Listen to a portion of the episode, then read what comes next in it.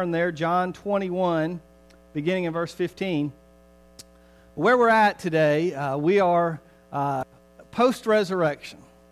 Uh, Jesus, that Easter Sunday morning, has come. Uh, the folks show up to the tomb, and he's not there. And the stone has been rolled away, not to let people in, I mean, not to let Jesus out, but to let other people look in and see that he is not there. He is risen. And Jesus on that day begins appearing uh, first to Mary Magdalene and other women. And eventually the disciples see him. By the time Easter Sunday is over, all of the disciples, except for Judas, of course, who's no longer around, and Thomas, who just happened to miss that meeting. He wasn't there. And so that Easter day, Thomas did not see him, and he continued to doubt. And that's why we call him Doubting Thomas. But who knows? There could have been Doubting Peter or Doubting Mark or whoever else if they had missed the meeting. But it was Thomas who missed it, and he doubted. But a few days later, Jesus shows up, and he says, Here, my hands and my side. Thomas says, My Lord and my God. And he comes to faith. And so all the disciples have seen Jesus, and they continue to see him. Jesus appears to them at different times uh, over the course of several days following his resurrection. And uh, that occurs several times before uh, he ascends into heaven. And we see that ascension in the book of Acts. And then Pentecost Sunday comes where the Holy Spirit, which Jesus has already promised, He's already said it's coming. That Holy Spirit descends upon the church in Acts chapter 2. And so that's where uh, we're eventually going to be going. That's where we're going to be working. If you've been wondering, well, we've, we finished James, we, we've done uh, uh, Palm Sunday and Easter. Where are we going now? Well, starting very soon, probably at the end of this month or the beginning of May, we're going to start working through the book of Acts. And we're going to see the amazing power of God's Spirit as it works on the church, and the church begins to grow and, multiply through God's power at work. And, and we'll see that kind of coinciding as we come to the Pentecost period of, of the church year. But today we're looking at John chapter 21. It is, again, another one of those uh, resurrection appearances. They've already, most of them met him, then, then uh, Thomas saw him, and, and then they had another meeting on the beach. So, uh, Tyler, if you want to take a beach retreat with the youth, it's very biblical. Jesus did that with the disciples, okay? You've got good grounds for it. Jesus had the first beach retreat, all right? And so he did that there in the beginning of chapter 21, and uh, they went fishing, and man, they just, they had breakfast, they had a great time. And so coming out of that, um, that time that they met on the beach, uh, Jesus kind of calls Peter to the side and they have an extra special conversation. And in a lot of Bibles, there'll be a, a, a heading or a title uh, that the translators have put in over that passage that says, Jesus restores Peter. Because remember, Peter had denied Jesus. And so here we have this time where Jesus and Peter, they got to, this is the ultimate come to Jesus meeting. You've heard of those? Well, this is the original Peter and Jesus after the resurrection. So stand with me now as we uh, read John chapter 21, verses 15 through 23. So, when they had eaten breakfast, Jesus said to Simon Peter, Simon, son of Jonah, do you love me more than these? He said to him, Yes, Lord, you know that I love you. And he said to him, Feed my lambs. He said to him again, a second time, Simon, son of Jonah, do you love me? And he said to him, Yes, Lord, you know that I love you. And he said to him, Tend my sheep. He said to him the third time, Simon, son of Jonah, do you love me? And Peter was grieved because he had said to him a third time, do you love me? And he said to him, Lord, you know all things. You know that I love you. And Jesus said to him, Feed my sheep.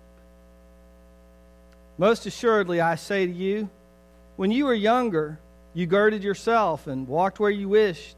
But when you are old, you will stretch out your hands, and another will gird and carry you where you do not wish. This he spoke, signifying by what death he would glorify God. And when he had spoken this, he said to him, Follow me. Then Peter, turning around, saw the disciple who Jesus loved following, who had also leaned on his breast at the supper and said, Lord, is this, who is the one who betrays you? And Peter, seeing him, says to Jesus, But Lord, what about this man? And Peter said to him, If I will that he remain till I come, what is that to you? You follow me. And then this saying went out among the brethren that the disciple would not die. Yet Jesus did not say to him that he would not die, but, If I will that he remain till I come, what is that to you? Let us pray. Father, we thank you for your word. We thank you for these uh, intimate moments between Jesus and Peter. And God, we all need those come to Jesus moments. No matter how long or how short we've been Christians, no, no matter how much we know or don't know, no matter what church or how often we attend, Lord, we all need to be called into restoration because, Father, we all fail you. We can look at Peter and say, How could he? But God, we all fail. We all turn away. We all sin. But God, you, in your grace and mercy, do not throw us away. But Lord, you call us in your grace to be restored and to walk with you. And Lord, I pray that today that we would be encouraged and God, we would be strengthened knowing what you want to do in our lives. We pray all this in Jesus' name.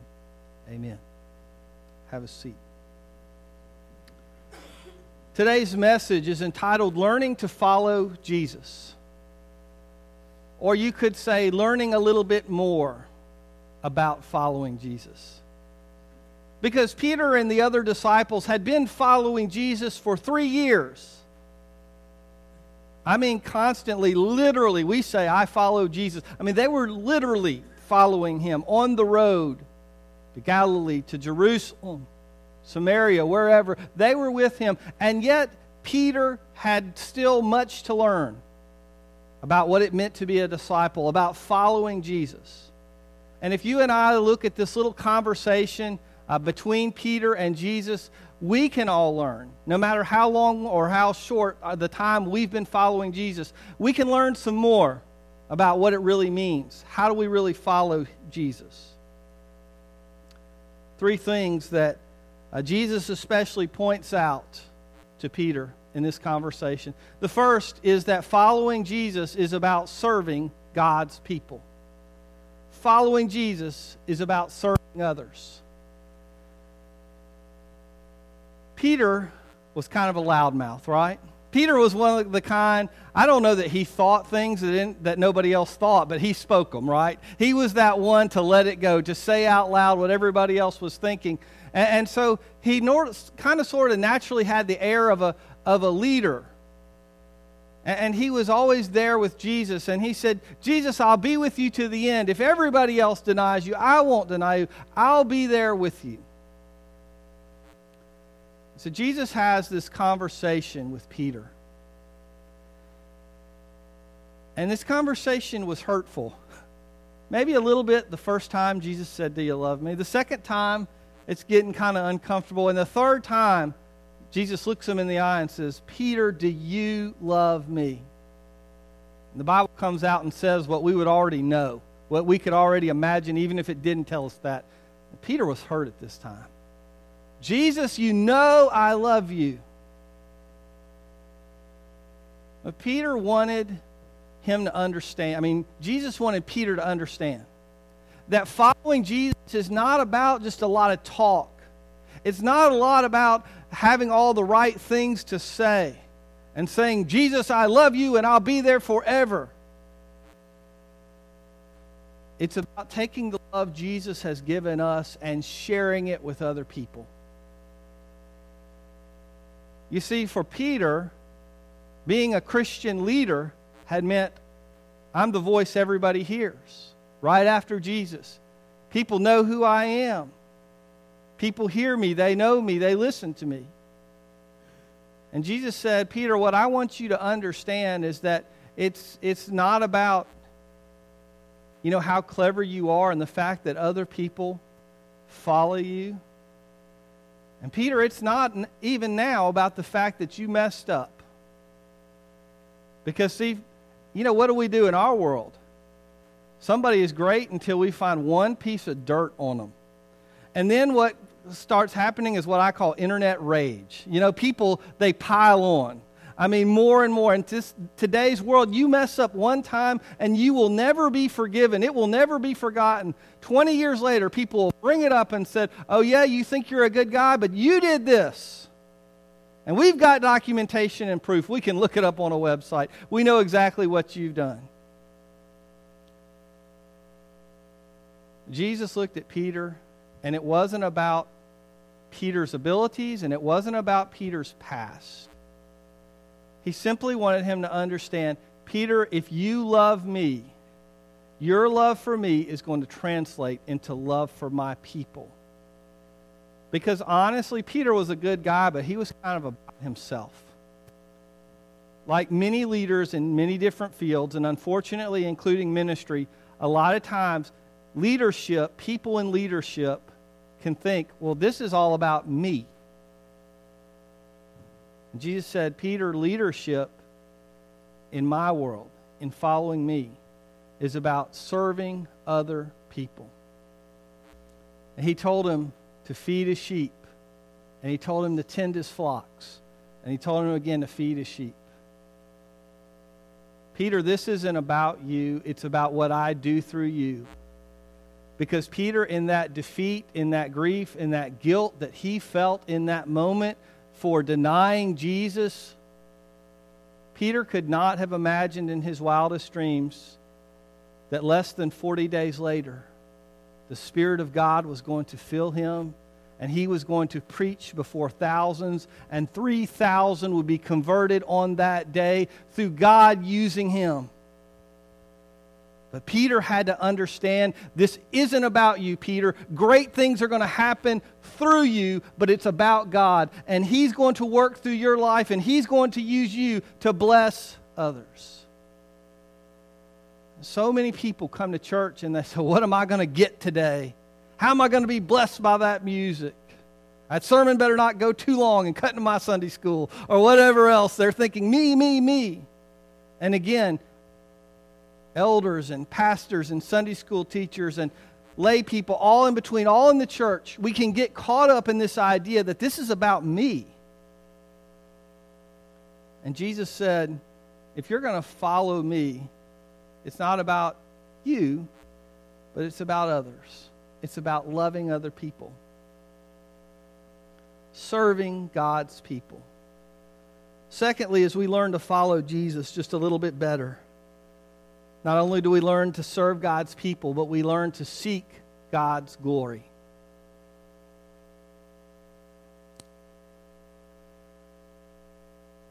After Jesus responded the third time, and he said, Yes, Lord, you know all things. You know I love you.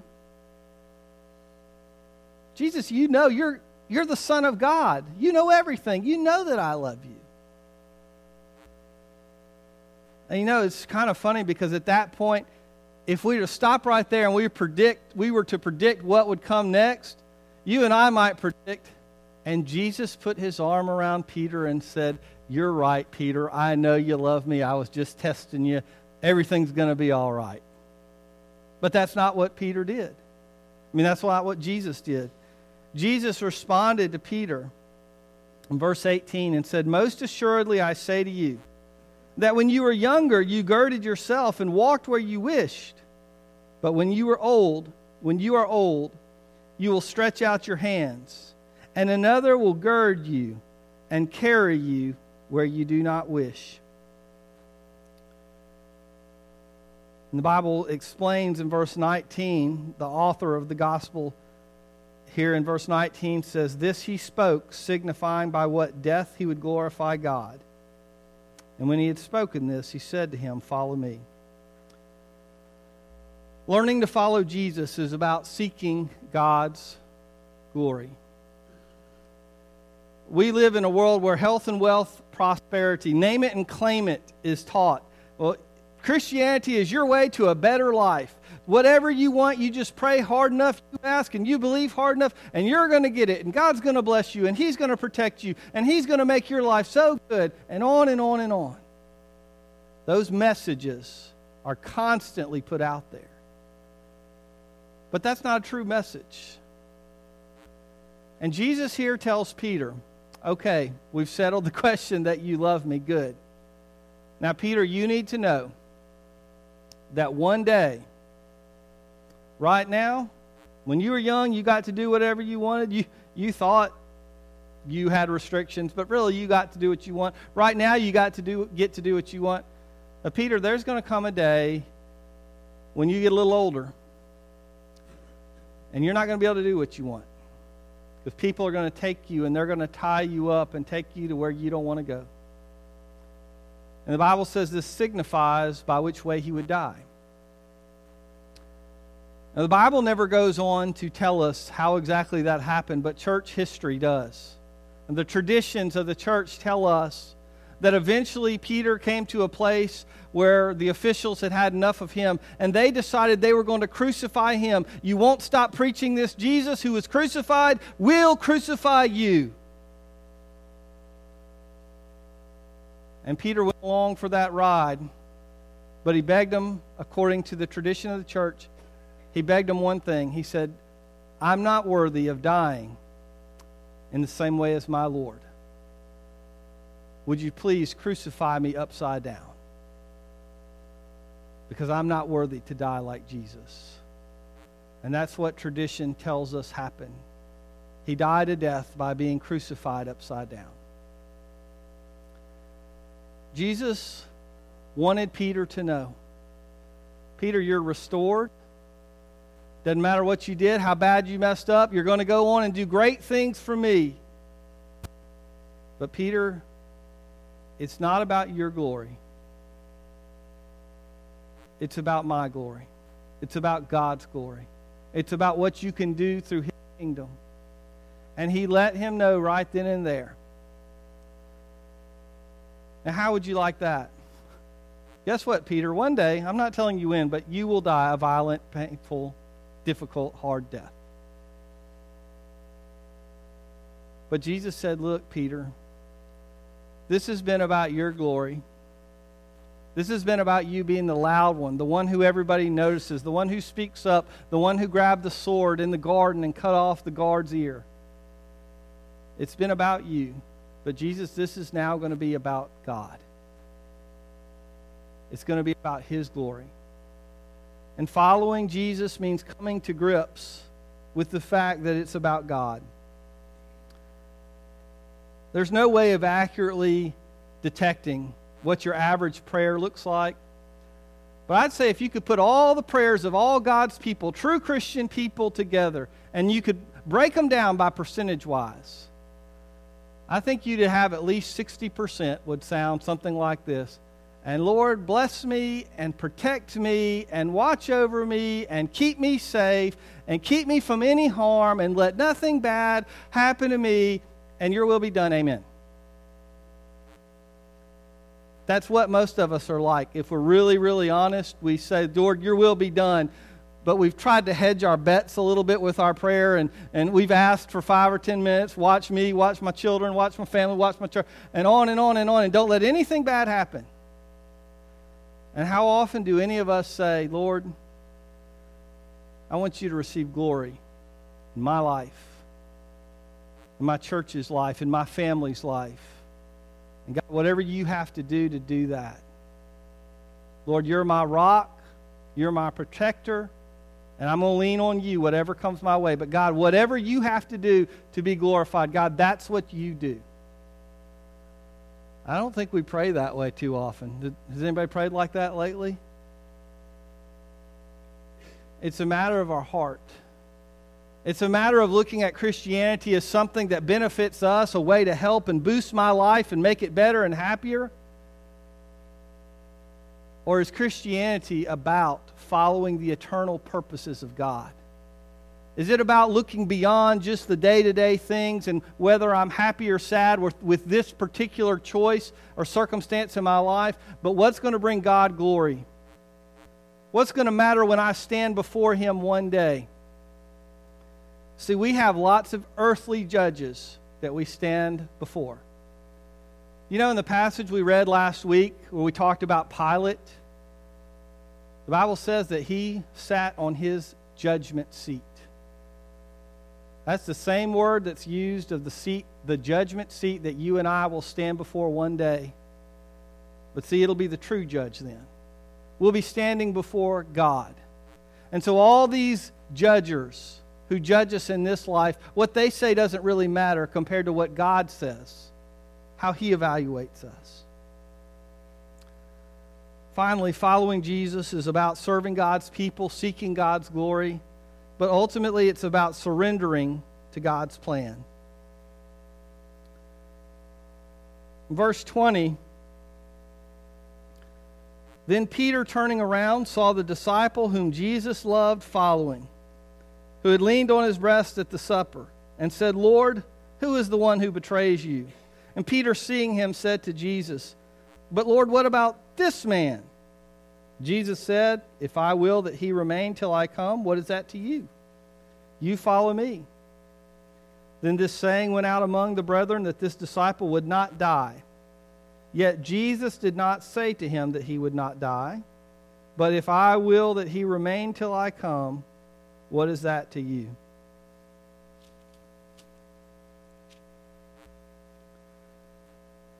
We waste far too much time in this life second guessing God's plan. How often do we ask ourselves, well, you know, I think it really would have been better if this happened. you know, uh, God, if you could have only made this decision, if, if this relationship, if this person would have done this, if my health would have, if the doctor would have, if the bank would have, and we second guess, and we put ourselves in this place where we don't ever come out and say it, but basically in our hearts we're saying, you know, I could be a little better at God than God is. I could really make decisions for my life. And sometimes we won't go there, but we'll look around at other people and we'll say, Well, now, God, I'm living for you, and you say this suffering and this hardship is what I'm going to go through, but I'm looking at him over there. He's not going through it. I mean, he's not being told he's going to suffer. I, I don't get this, God. And we start second guessing God. We start questioning his wisdom. And Jesus said, when Peter asked this question, he says, What about him? And he was talking about uh, the author of this book, okay? The, John. He didn't name himself, he just said the disciple who Jesus loved. But he looked over at John and said, What about him, Jesus? He's here. Is he going to die a cruel and unusual death too? Is he going to suffer? And Jesus basically said, None ya. None of your business. It doesn't matter to you what I do in his life. That's between me and him, Peter. You just focus on what's between me and you. And see, remember, we've already said that loving God is about serving other people and it's about blessing them and helping them when they're hurting and doing what we can. But it doesn't mean that we get to invade their lives and start getting all in their business and directing and telling them the way they should live. That's not what it's about. We simply follow what Jesus had for us. And it's interesting that John, who was the last gospel author to write, his gospel was the latest. He had to really include this statement in here because he lived longer than any of the other apostles. And people heard what Jesus said when he said, Hey, Peter, if I want John to live forever, what's it to you? And John kept living a long time, and people started saying, Hey, John's never going to die. He's going to live forever. Jesus said it. and John said, Wait a minute now. That's not what Jesus said. One day I will die. Jesus just said to Peter, What's it to you? It's not your business. You and I are called to follow Jesus. And just like those disciples, as they met Jesus for the first time, and he said, Follow me, three years later, They'd been through him with all of his life, his death, and his resurrection. And they were still learning how to follow, how to be better disciples. And you and I are just like them. We still have much to learn. And we will keep learning and we will keep growing if we keep in mind that loving God is about serving His people.